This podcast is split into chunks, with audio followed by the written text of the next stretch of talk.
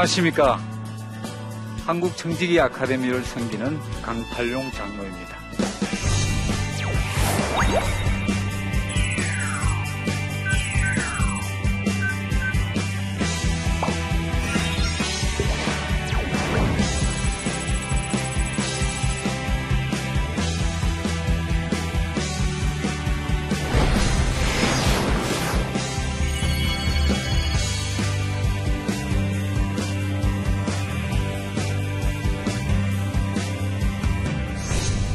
백세 시대, 인생은 아름다워.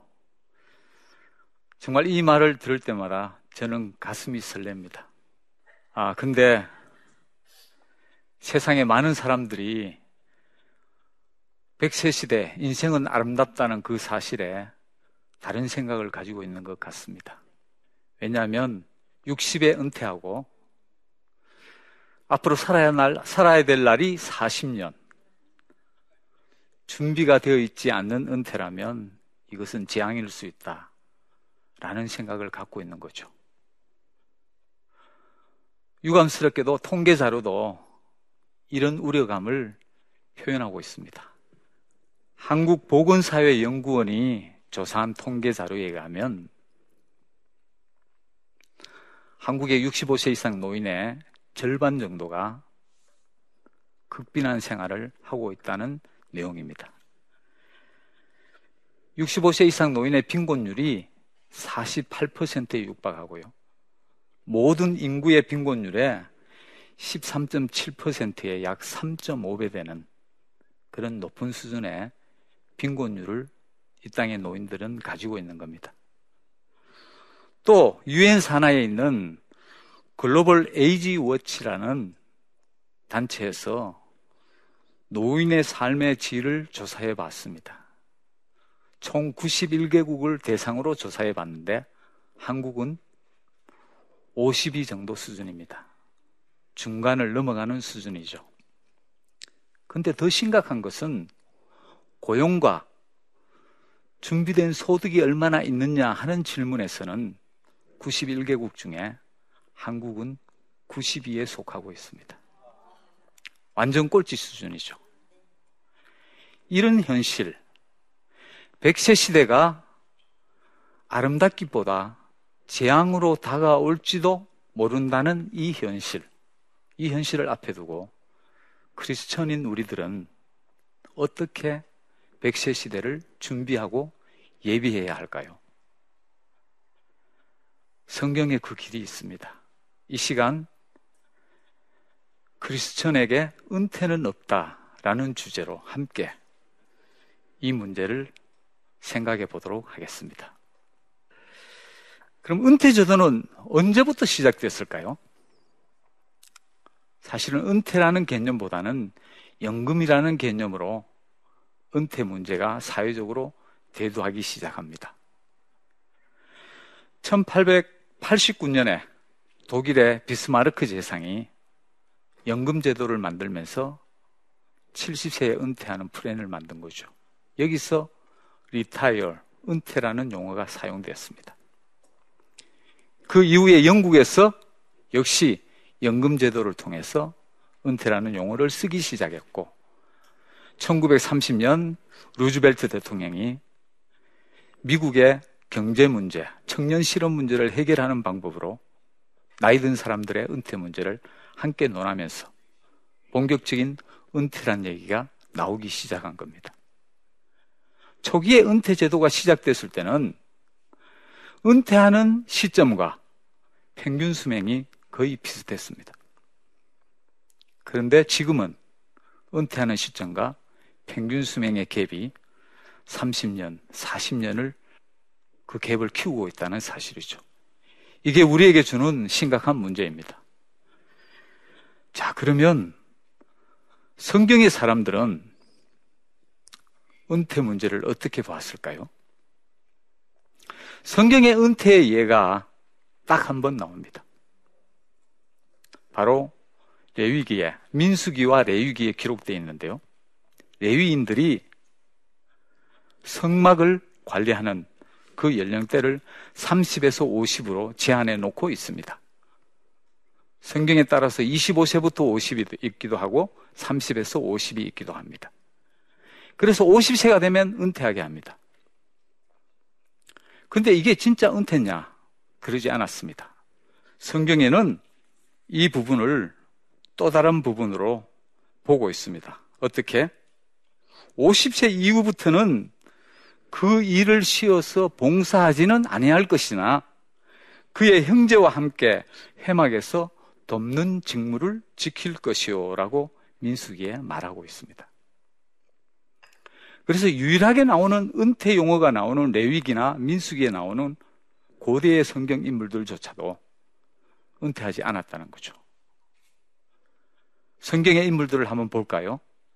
자, 먼저 족장 시대 아브라함과 이삭과 야곱과 그리고 요셉에 이어서 12지파를 연결하는 그 계보들 모두 은퇴하지 않았습니다. 그리고 그 다음 시대를 이어가는 사사시대. 사사시대의 사사들은 죽을 때까지 하나님이 맡긴 직무에 충성스럽게 봉사를 했고 은퇴하지 않았습니다. 왕정시대의 왕들이나 선지자들 역시 은퇴하지 않고 죽을 때까지 섬겨왔던 것입니다. 성경의 인물들은 은퇴하지 않았습니다. 신약 시대의 사도들도 마찬가지입니다. 순교하거나 죽기까지 복음을 전하는 일에 집중해 왔습니다. 성경에는 은퇴가 없습니다. 그러면 크리스천에게 은퇴가 없는 이유가 뭘까요? 그것은 우리가 우리 자신의 크리스천의 정체성을 이해할 때 은퇴가 왜 없는지 쉽게 이해할 수 있습니다. 우리가 누구입니까? 그리스천은 어떤 사람입니까? 이 땅에 거루민이고 나그네라고 하고 있습니다. 그리고 왕 같은 제사장이라고 하고 있고요.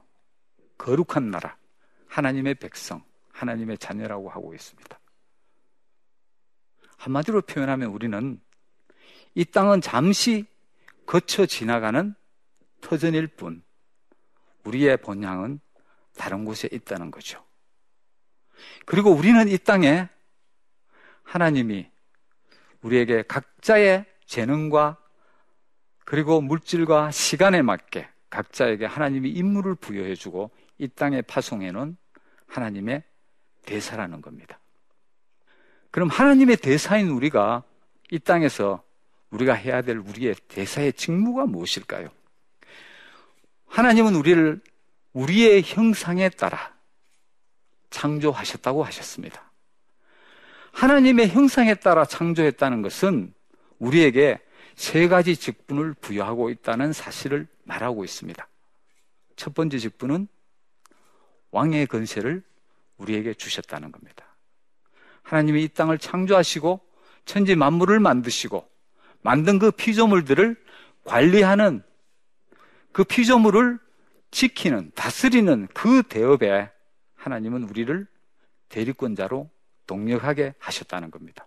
그게 왕의 직분입니다. 왕의 직분을 주셨고요. 두 번째 우리에게 하나님이 주신 직분은 바로 제사장의 직분을 주셨습니다. 우리로 하여금 이 땅에 태어난 우리 주변에 살고 있는 이웃, 그리고 가족, 심지어 키우는 애완동물, 식물들, 모든 피조물을 대리해서 우리가 하나님 앞에 나아가 하나님께 예배하고 경배하는 제사장의 직분을 우리에게 주셨다는 겁니다. 그래서 우리가 나가서 예배하고 예배하고 경배하고 하나님을 찬양하는 것은 내가 속해 있는 내 주변의 네트워크의 모든 사람을 대신해서 내가 그 역할을 감당한다는 얘기가 되는 겁니다. 그리고 세 번째 우리에게 선지자의 직분을 주셨습니다. 예수 그리스도가 어떤 분인지를 우리에게 복음을 알리고 전파하는 진리가 무엇인지를 알리고 전파하는 생명을 살리는 그 전파의 사역을 우리에게 감당하셨다는 겁니다. 이게 세 가지 우리가 감당해야 될 사역입니다. 이 사역을 위해서 우리를 하나님의 대사로 이 땅에 보내셨다는 거죠. 이게 우리의 역할입니다. 대사의 직무입니다. 이런 엄청난 직무를 우리에게 주셨습니다. 그렇기 때문에 우리가 이 땅에서 은퇴하겠다는 생각을 갖고 있는 것조차 우리의 직무를 게을리 생각하고 우리의 직무를 잘못 이해하고 있다는 거죠. 그런데 많은 세상 사람들은 조기 은퇴를 소망합니다. 조기 은퇴가 꿈이고 로망입니다. 왜 그런가? 이 땅에서 일하는 것이 고통이고 고난이니 짧게 일해서 많이 벌어서 이제는 편히 쉬자는 거죠. 그런데 조기 은퇴를 꿈꾸는 사람들에게 많은 크리스찬의 영성 있는 분들이 그 조기 은퇴의 위험성을 경고합니다. 뭐라고 얘기하느냐? 비극이라고 얘기하고 재앙이라고 얘기합니다. 미국의 존 파이퍼 목사님, 이 목사님도 마찬가지로 그런 얘기를 하죠. 미국의 청년들이요, 이런 꿈을 꾸는가? 조기 은퇴를 해서 멋진 집에 쉼과 여유가 있는 그런 삶을 꿈꾸고 있는가? 그것은 비극이고 재앙이다라고 얘기하고 있는 겁니다. 조기 은퇴가 왜 재앙이고 비극인가? 성경에도 놀랍게도 조기 은퇴에 대해서 있습니다. 바로 우리가 너무나 잘 알고 있는 어리석은 부자에서 조기 은퇴 얘기가 나옵니다. 어떤 부자가 소출을 내서 엄청난 소득을 올렸습니다. 그리고 그 소득을 쌓아놓을 수 있는 곡간이 부족하니 있는 곡간을 흘어서 큰 곡간을 만들고 내 모든 곡식을 그 안에 저장해 두고 어찌할까 하는 거죠. 그런데 그러면서 이렇게 얘기하죠. 자, 이제 내가 내 영혼아 여러 해 먹을 것이 있으니 이제 내 영혼아 편히 쉬자고 얘기하죠. 근데 하나님은 이 편히 쉬자는 조기 은퇴를 하고자 하는 사람에게 예수님은 책망을 하십니다. 어리석은 자야. 내가 만일 오늘 밤 내 영혼을 걷어간다면 내가 준비해 놓은 그 물건이 누구 것이 되겠느냐? 청천벽력 같은 그런 재앙을 얘기하시죠. 책망을 하십니다. 어리석은 부자가 왜 어리석었냐? 부자가 어리석은 이유가 무엇이냐?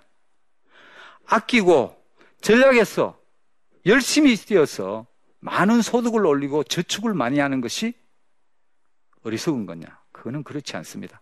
성경에는 오히려 저축을 장려하고 있고, 아끼고 근금 전략하는 것을 장려하고 있고, 성실하게 살아가는 삶을 성경은 장려, 장려하고 있습니다. 오히려 권면하고 있고, 부지런한 개미를 칭찬하고 있습니다. 성경에서. 그럼 왜 이 부자가 어리석은 부자인가? 그 이유는 단 하나입니다. 모든 것을 나를 위해서 저장하고 준비해 놓았기 때문입니다. 이웃과 나누지 않았기 때문이죠.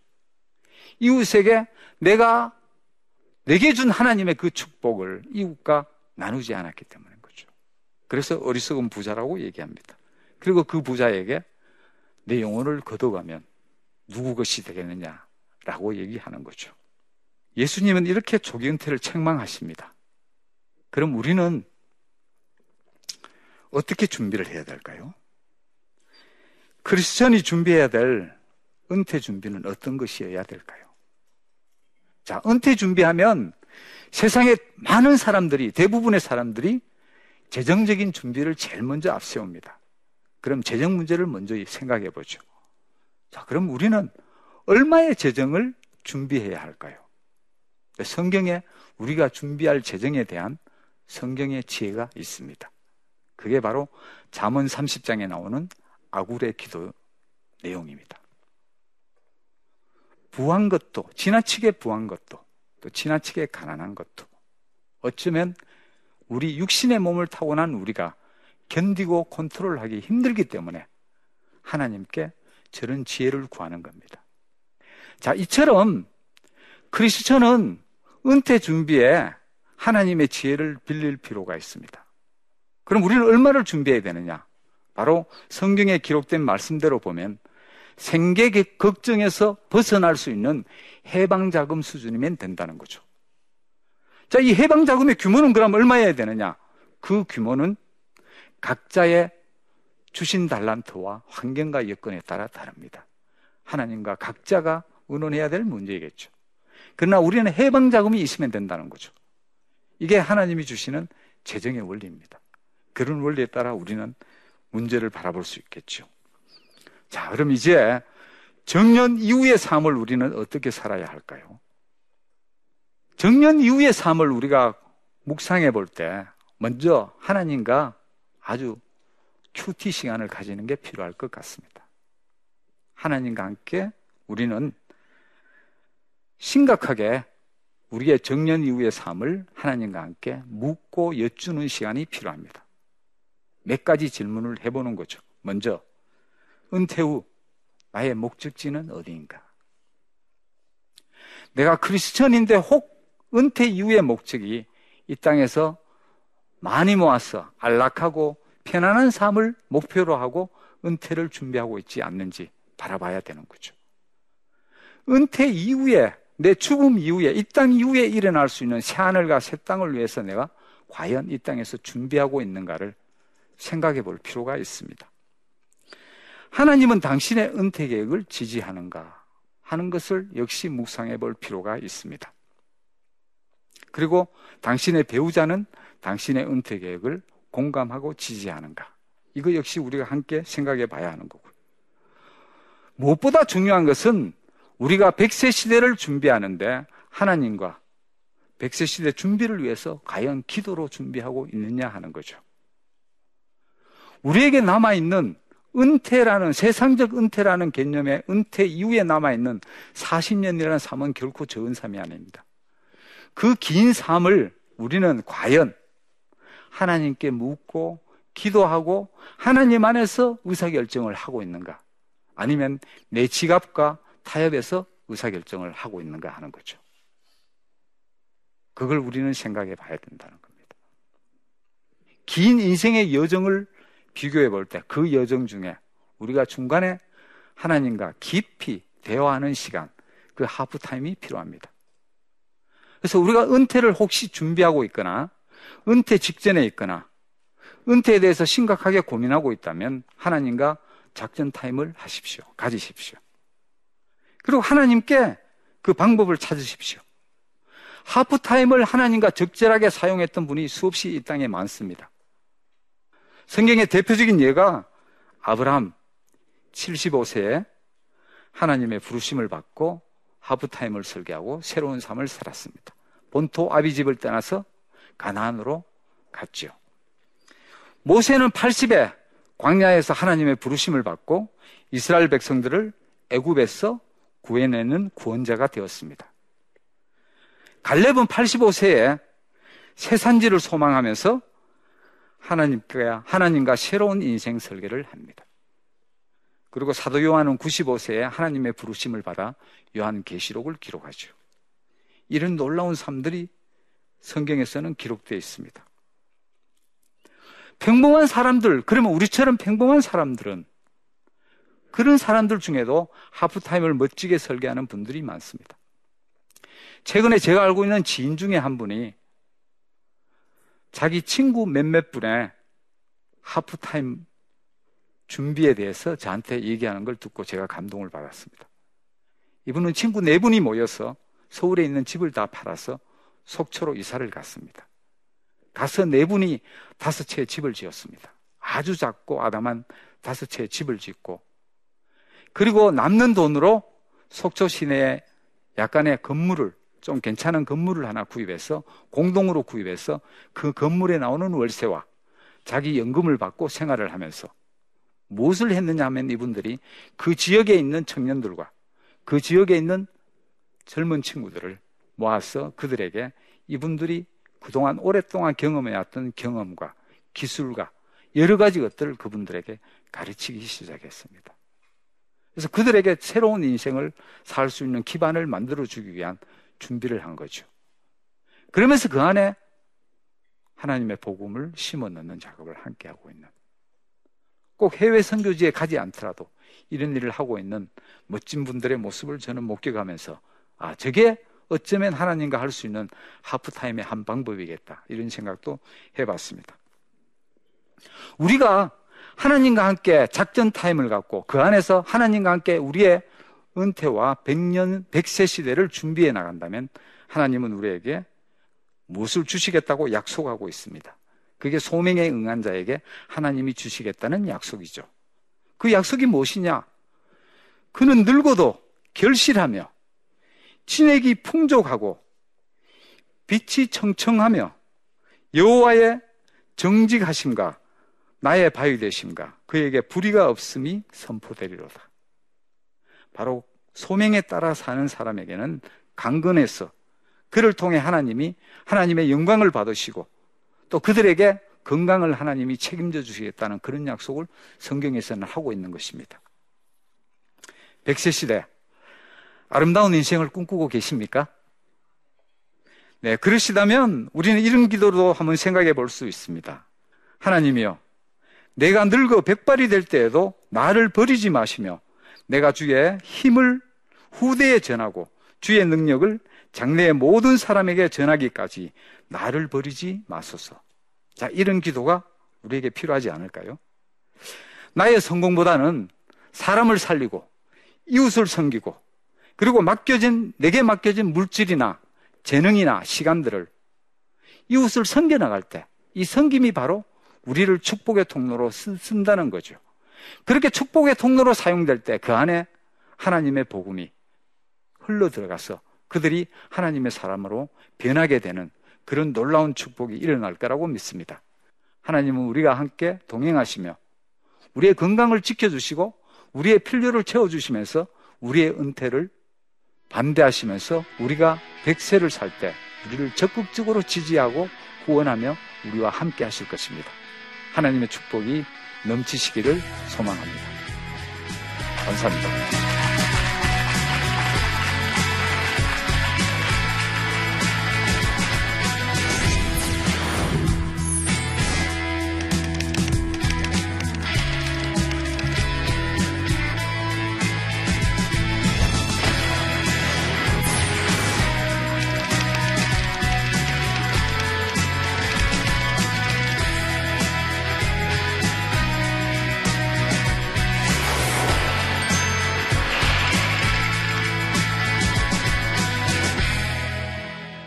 제 강의 듣고 혹시 궁금해 하시는 것 있으면 질문해 주시기 바랍니다. 네, 부천에서 온 안서연입니다. 그 은퇴 자금하고 자녀 결혼 자금하고 배분을 어떻게 좀 해야 되는지 좀 알려주셨으면 좋겠습니다. 네. 굉장히 현실적인 질문을 주셨네요. 그죠? 다 부닥치고 고민하는 문제입니다. 근데 이걸 생각하시는 게 필요할 것 같습니다. 자녀에게 과연 물질을 주는 것이 또 물질을 그 필요에 맞게 채워주는 것이 진정한 자녀를 위한 축복인지 아니면 자녀에게 인생의 관점과 하나님과 관계를 설정해 주는 것이 더 중요한지 우리는 자녀를 캥거루족들이 많죠. 자녀를 결혼하고까지도 저는 강남에 살고 있는데요. 결혼한 이후에도 부모가 자녀의 생활비를 책임지는 가정이 생각보다 의외로 많습니다. 저는 이게 자녀의 인생을 오히려 망친다고 생각합니다. 결혼, 그들과 함께 정말 가난하고 빈하지만 결혼을 통해서 두 부부가 한 가지 한 가지 가구를 읽어 나가고 하나하나의 그들의 통장을 채워 나가면서 하나님이 주시는 물질의 축복을 깨닫고 느끼는 그 기쁨을 누리게 하는 것도 굉장히 자녀에게 줄 수 있는 축복입니다.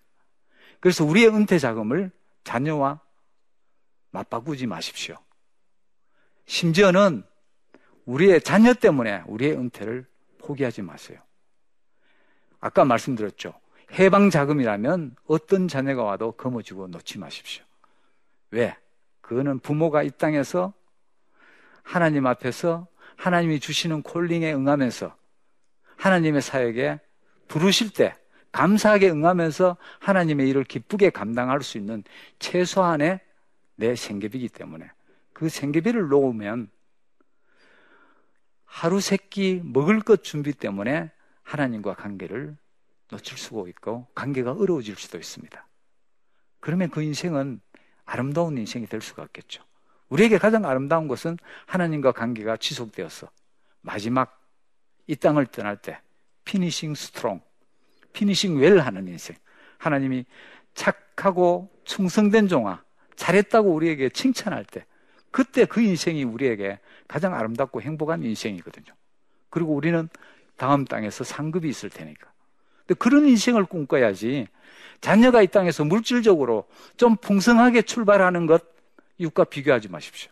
그 풍성함이 자녀를 해칠 수가 있습니다. 자녀와 부모와의 관계도 깨뜨릴 수 있습니다. 다음 시간에 이 얘기 많이 나옵니다. 예. 크리스천은 은퇴가 없습니다. 다만 하나님의 맡겨진 소명에 맞게 또 하나님이 내게 주신 물질과 시간과 그 달란트, 재능에 맞게 우리 하나님을 기쁘게 하는 일에 열심히 살 때 그 삶이 우리에게 이 땅의 아름다운 삶, 축복된 삶, 기뻐하는 삶이 될 수 있으리라고 믿습니다. 여러분에게 그런 축복이 함께 일어나기를 소망합니다. 감사합니다.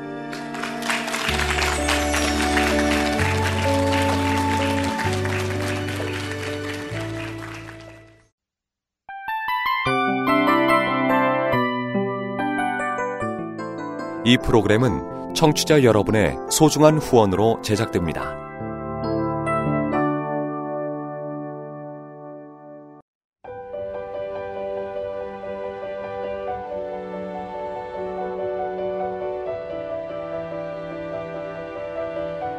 세상에는 수많은 교회들이 있지만 더 깊이 있는 말씀 강해를 찾기 위해 크기로만 교회를 선정하지 않습니다.